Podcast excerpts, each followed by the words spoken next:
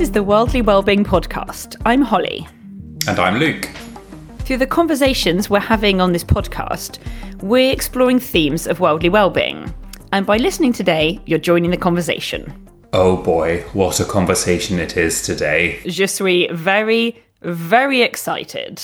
We are about to take a dive into the depths of a world. This is something that if I am, um, I think about most hours of the day, and I get very excited about when I have some upon my person. Yes. So, for clarity's sake, we're talking about chocolate. And specifically, we're talking about the wonderful and innovative brand Rio Nuevo. We're talking to the founders, Sarah and Andres, and we're very excited to deep dive into exactly what they're doing and how they are shaking up the chocolate industry. Bring it on. That's all I can say. Bring it on.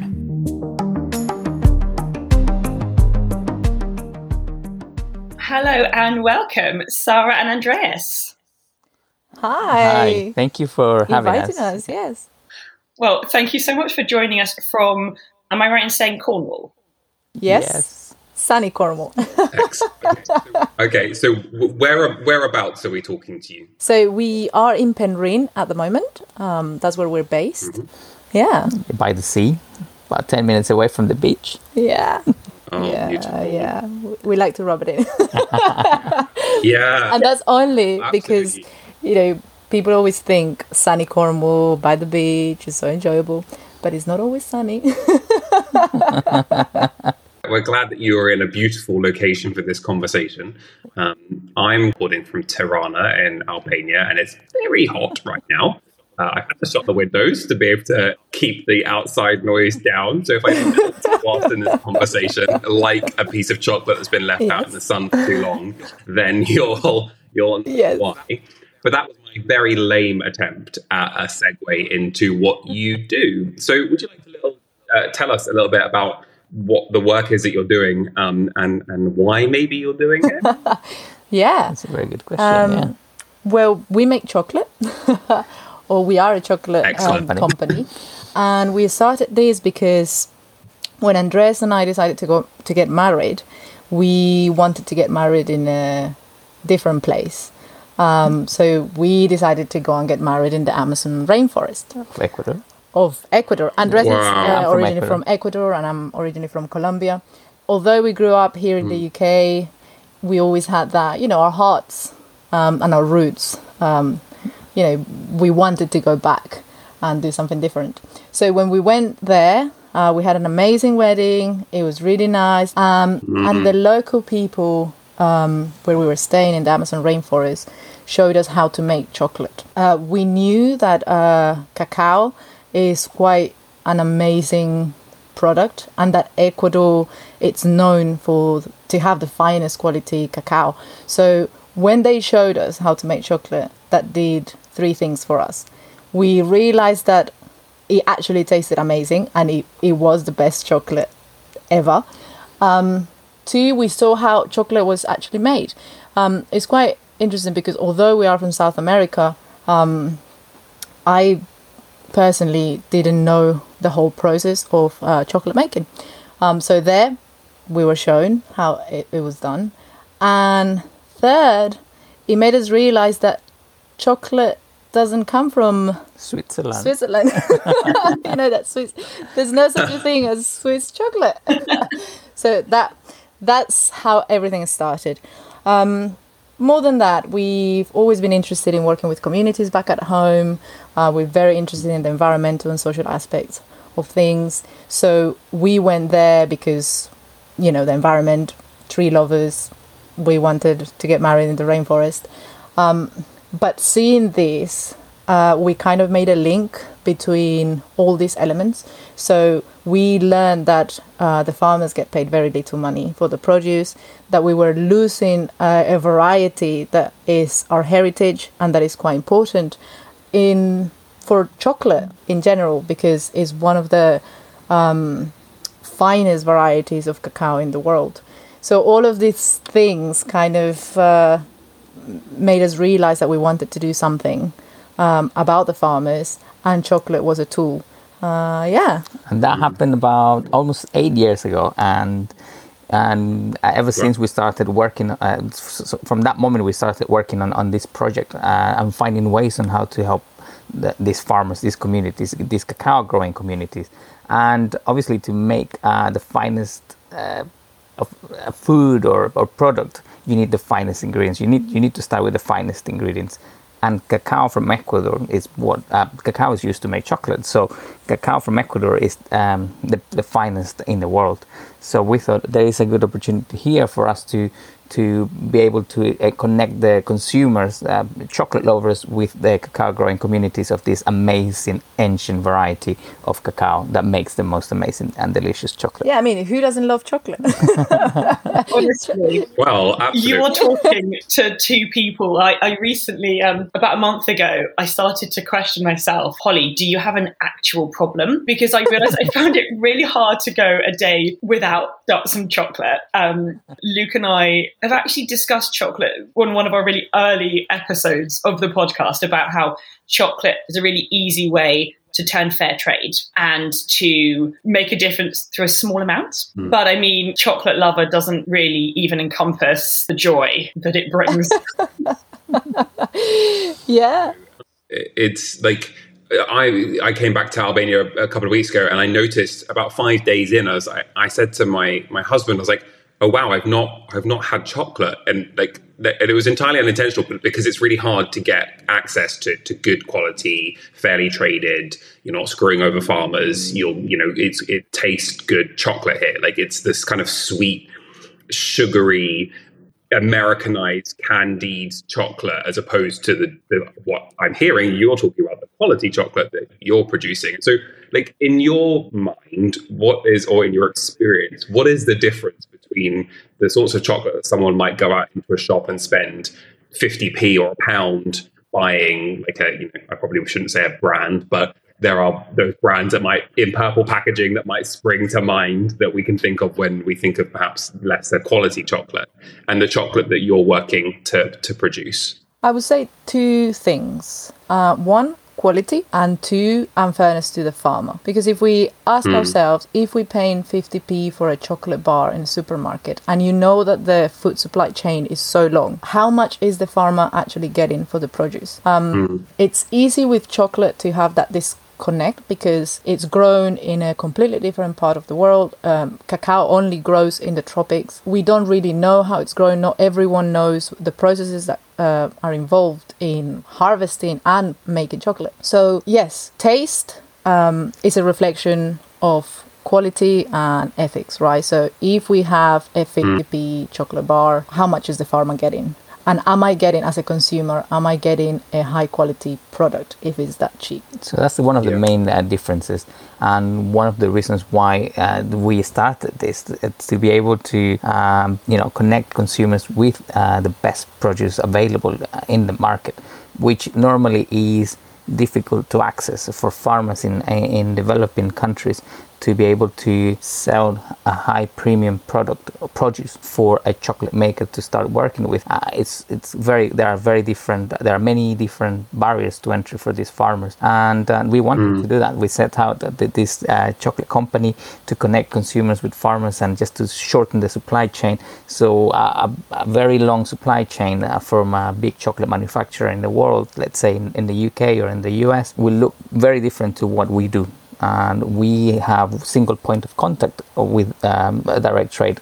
So we buy the, the cacao, the main ingredient for chocolate, directly from the farm, uh, and then we are in control of the uh, the whole supply chain. Uh, It's just us and the farmer, so we know how the beans are stored, how they travel, and once they get to the chocolate manufacturing facilities, uh, the recipes and the ingredients that go in. So we know the variety and we know the the whole process, um, and that has an impact on the final flavor of the chocolate. Uh, This what makes it a big difference, and yeah, Yeah. that's what I would say is different. Yeah, and incredible. it's cheesy to say, but I really think it's true that you you can taste the love in something like that, but also taste the equality and the fairness in something that's been traded well. Yeah, we we believe that too. Uh, we strongly believe that, and I think um, there is a movement uh, now. You know, we are more aware of where our products come from. Um, we want to know uh, the quality of the product. Uh, we see more and more people in the uh, in the supermarkets looking at ingredients, uh, provenance, and that is telling us that our palates are changing as well because we can identify taste. You know, when something is cheap and when something is of higher quality. So yeah. and it's it's great to to know that when you're eating something that is enjoyable, that you're not then causing harm. You're not perpetrating or, or you're not contributing to a system that actually harms people, that keeps people in poverty. That you're contributing to actually a, a, a different way of, of doing things, a, a, different way of being. And it, it often when I talk about this kind of thing, people kind of roll their eyes at me because like, oh, it's just chocolate, but actually as you're talking about, you know, you're talking about cacao and cacao farming. That's a really significant the people that farm that that's their that's their livelihood. It's really significant for them. It's not just chocolate. And also cacao has a rich history around the world of of kind of being used in medicine and in kind of religious ritual and all kinds of things. So it's it's actually really significant. It, has, it does have a, an, impact. So it's not just a bar of chocolate. It, it does carry its own kind of contribution yes definitely and uh, for example, we the more we learn about cacao, because when we started these, we we knew very little about chocolate, um, and we thought, you know, how hard can it be to make chocolate? It, it's just chocolate, not not exactly like that, but you know, uh, chocolate. But the more you get into it, you understand that yes, the farmers do play a massive role in that final quality of uh, what we taste in a chocolate bar. But there are so many processes in place that over the years we've tried to kind of skip because we overconsume, we want more, but not necessarily better. better. So we're skipping, you know, oh, you know, if we skip this process, if we don't roast it properly, roast the beans properly, or if we don't Ferment ferment them properly, which is quite a big problem in the chocolate industry, then no one will know. I would just add more sugar, more flavoring, more vanilla, uh, and people would never notice we save money, it's faster, we produce more, people still buy more.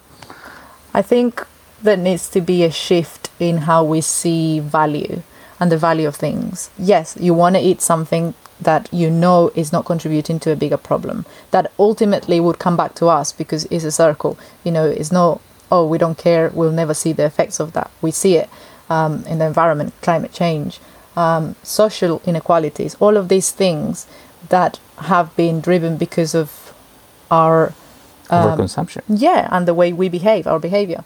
So bringing it back and connecting, I think for us it's so important to be able to show the farmer and what they actually do, not just with the chocolate, because they do a lot more with their forests, um, with their communities. Because if you know and you have that connection, um, to them, then you are going to think twice when you're going to buy a product. Yeah. You just kind of highlighting, which is really true, that there's the circularity of, I guess, everything that we do, every decision that we make in general in, in life um, and the paths that we take, there is that circular that comes back round. And we don't have to see the circularity of things as negative. What you're doing is creating a, a positive loop, a positive cycle. So it doesn't have to be you make bad choices about the food you make and you know, it's all going to be a negative impact. Mm. Actually, why don't we shift that to spend the extra bit of money, invest in something with value, and see that full positive motion as well? Yeah, absolutely. Yeah, yeah for example, um, I'll tell you a little bit about some of our farmers. Yeah. Uh, we great. work with two very special communities in Ecuador. One is in the Amazon rainforest um, of Ecuador, and another one is in the cloud forest. So the cloud forest uh, is in Ecuador is one of the last remaining cloud forests in the world, and there's only two percent left of it. So our farmers, as um, a way of protecting their home because they live within the forest, are planting cacao, but are planting this ancient variety, um, not in a monocrop culture you know, they have a, a, a very diverse, uh, very di- mm, diverse crops growing alongside these uh, cacao trees, and thus creating biodiversity corridors for uh, species that are threatened um, in this region and are endemic to this. And are endemic, yeah. If we lose those, you know, that's it. uh, they're not anywhere yeah. else in the world. So they could um, cut down cut down their trees, uh, turn to a monocrop because at the end of the day, they need food on, they, on their table and they need an income. Um, but they choosing not to. Um, they they going slower because the uh, Arriba Nacional variety, cacao variety that we're talking about, um, is yields less. Uh, it needs more care. Um, it hasn't been engineered to resist pests.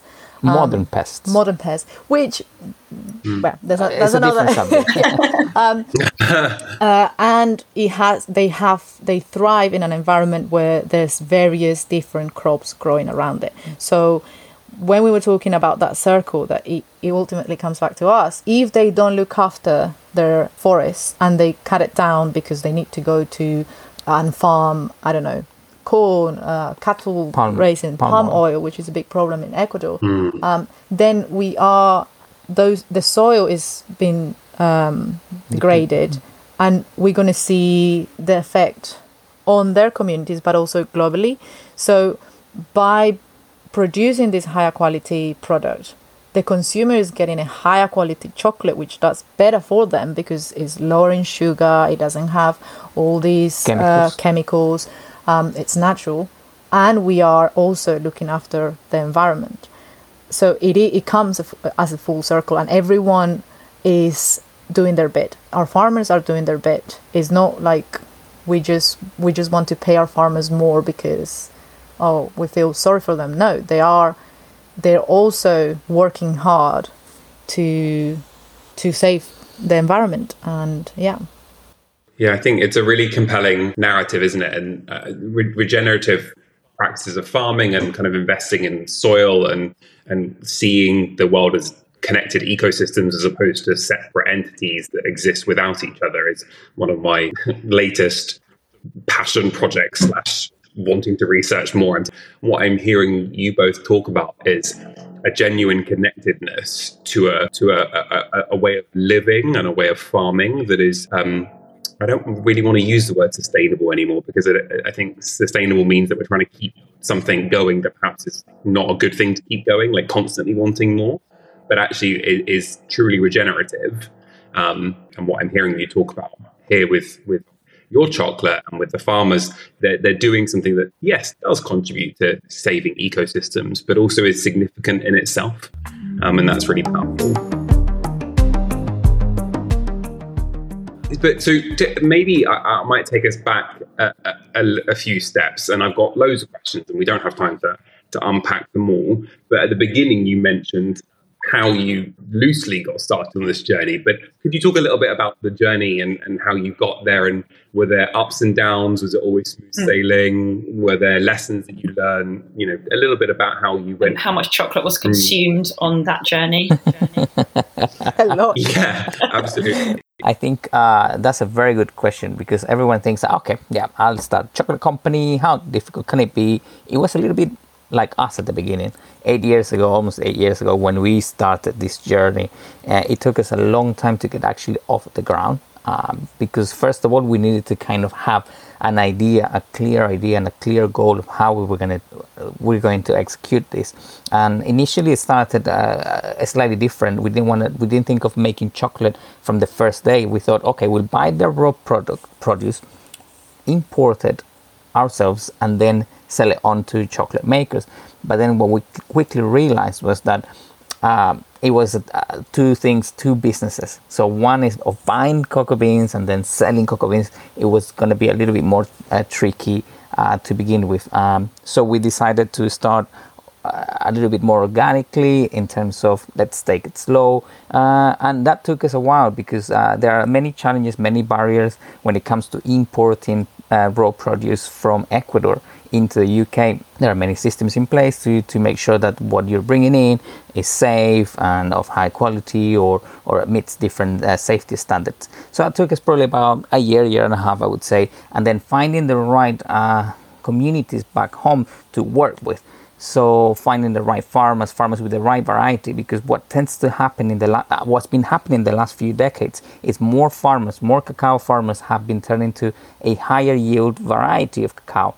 Uh, because uh, they've been cutting down, felling all the trees in their farms. Old ancient variety that was originated. This cacao variety is exclusive, uh, endemic to Ecuador, the one that we use Uh, it was originated about 5,000 years ago, but it yields three times less.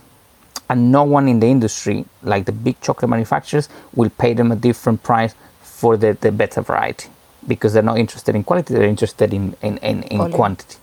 So uh, they've been turning to that in the last few decades to this higher yielding and less, uh, uh, more prone, um, more resistant to pests.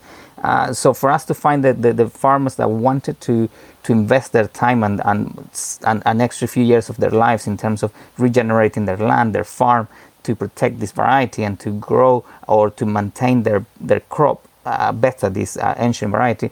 Now that took a while as well. That took um, probably about six months to find the farmers that had the, the, the, variety that we were after, that were willing to, to not just produce uh, this variety, but also to do the post harvesting technique, which means um, fermenting the beans, drying the beans in the best way possible, and then storing them in the right way so we can then ship it to, to the UK. Yeah. And then once we had some samples in the UK, it was about learning how to make chocolate.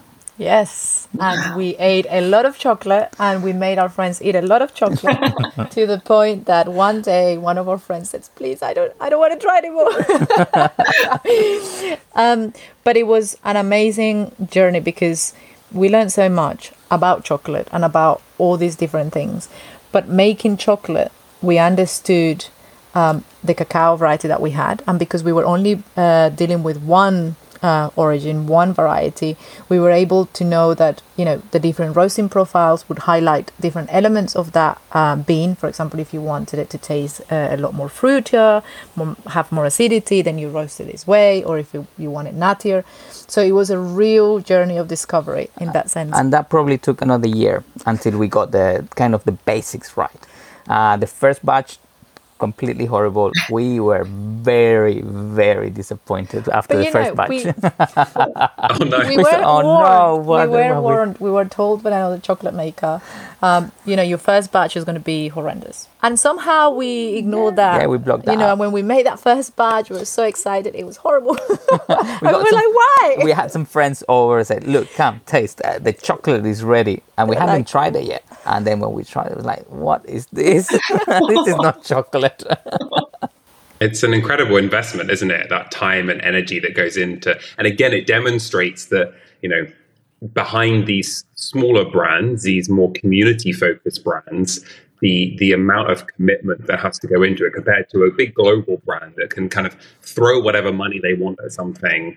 Again, I think you mentioned something similar earlier on. Consumers, people human beings are beginning to see through that. We want something that kind of talks to community. Like I, there are brands that I love because I feel like I'm part of a community as opposed to a, a purchaser of a product.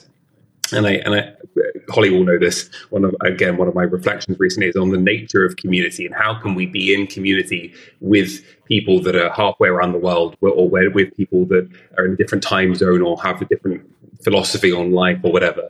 Um, but it was really beautiful to hear you talk about the community that has kind of that you've been part of as you've developed this product. Yeah, we agree completely. Yeah. Oh, and I was wondering as well because you've got your local community that you discuss, which is your lucky friends who got to try the chocolate, and obviously um, other people. Uh, close to you geographically but of course you've got the, the community in ecuador and the people you're working with there how does that all fit together?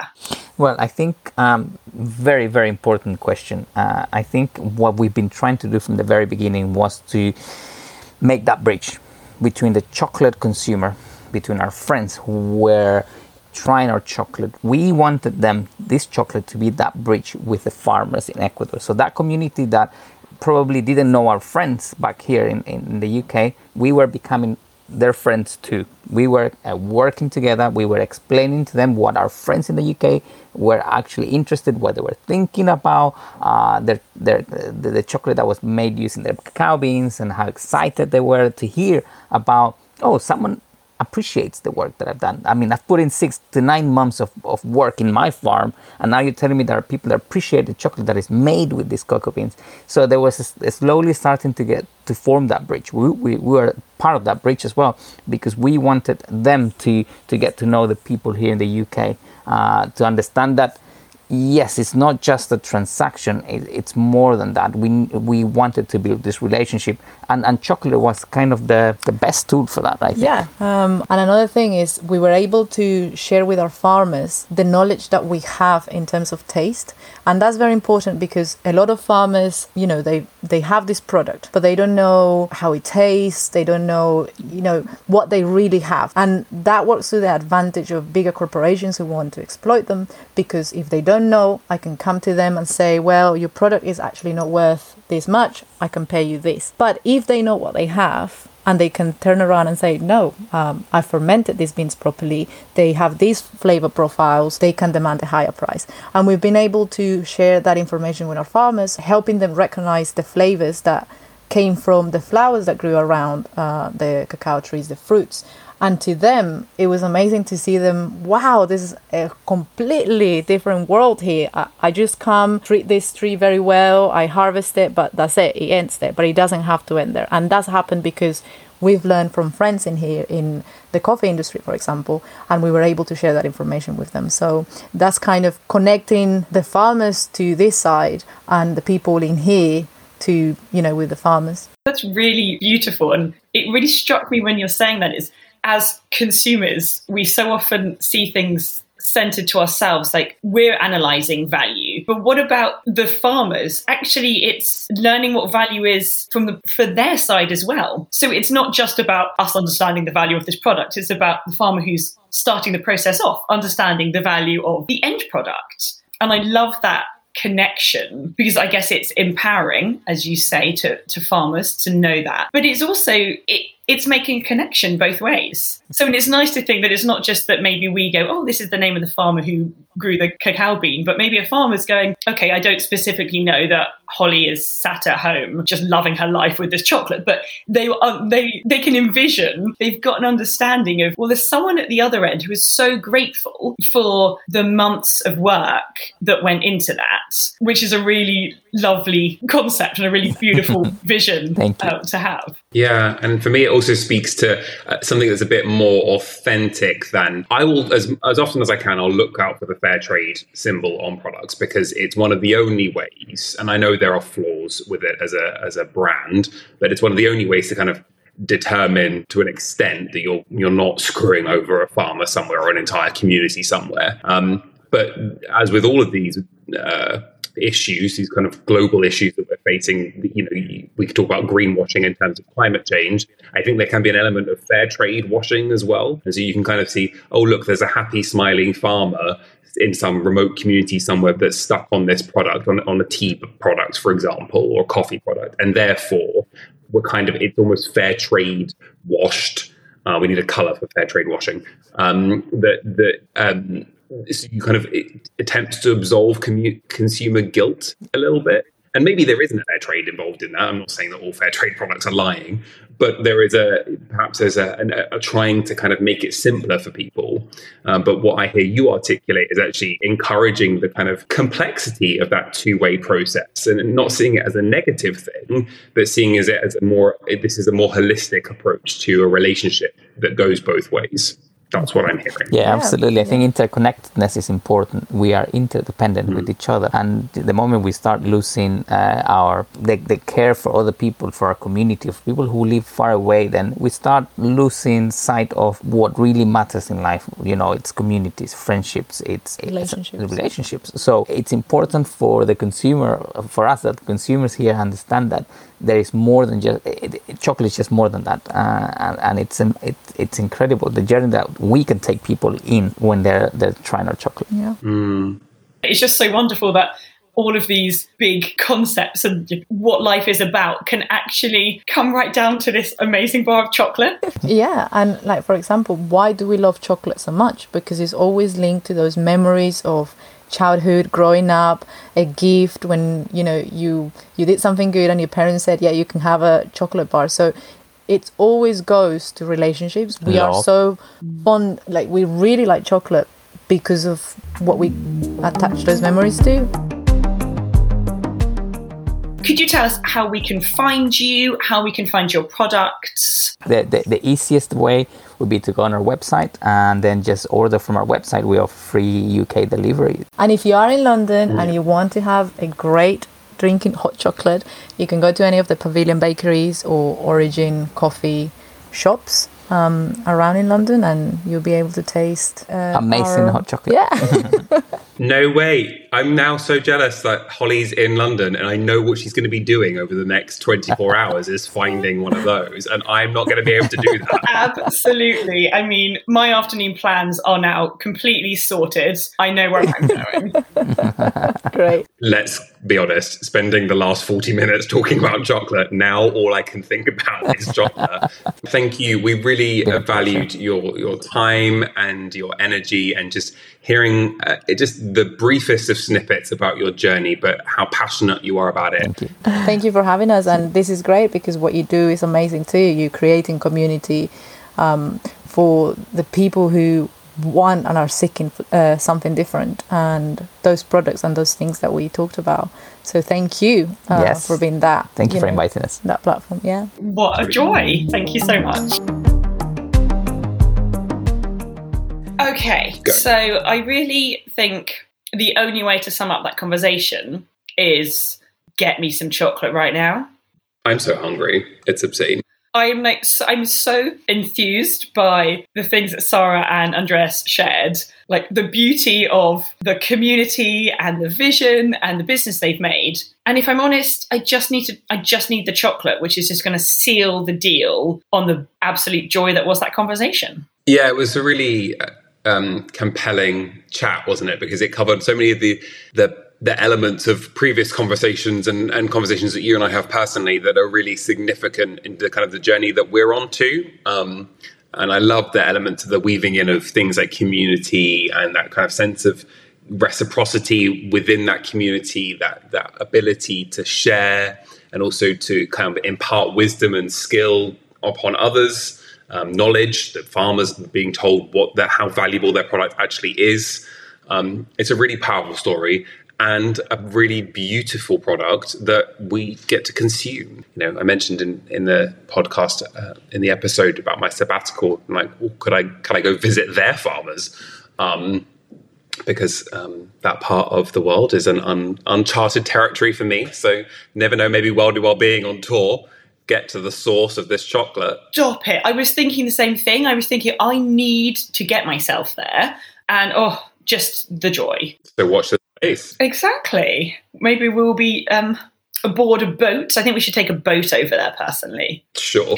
We'll, we'll, we'll iron out the details. but in the meantime, between us traversing continents, don't forget to uh, like, uh, subscribe, give us a comment, share this as you would a delightful piece of chocolate with a neighbor, a friend, a family member, even someone who maybe recently has annoyed you a little bit. You know, in the spirit of generous giving, we might share this with people that we might not normally talk to. Share or don't share the chocolate, but definitely go and find some. And we'd love to hear your thoughts. Yeah, so you can get in touch um, via the website or by finding us uh, at Worldly Wellbeing on Instagram. All of that information will be in the show notes, as well as how you get in touch with Rio Nuevo as well. Um, so until next time, thank you for listening. Lots of peace and love, and a lot of chocolate. In cacao love. Bye bye.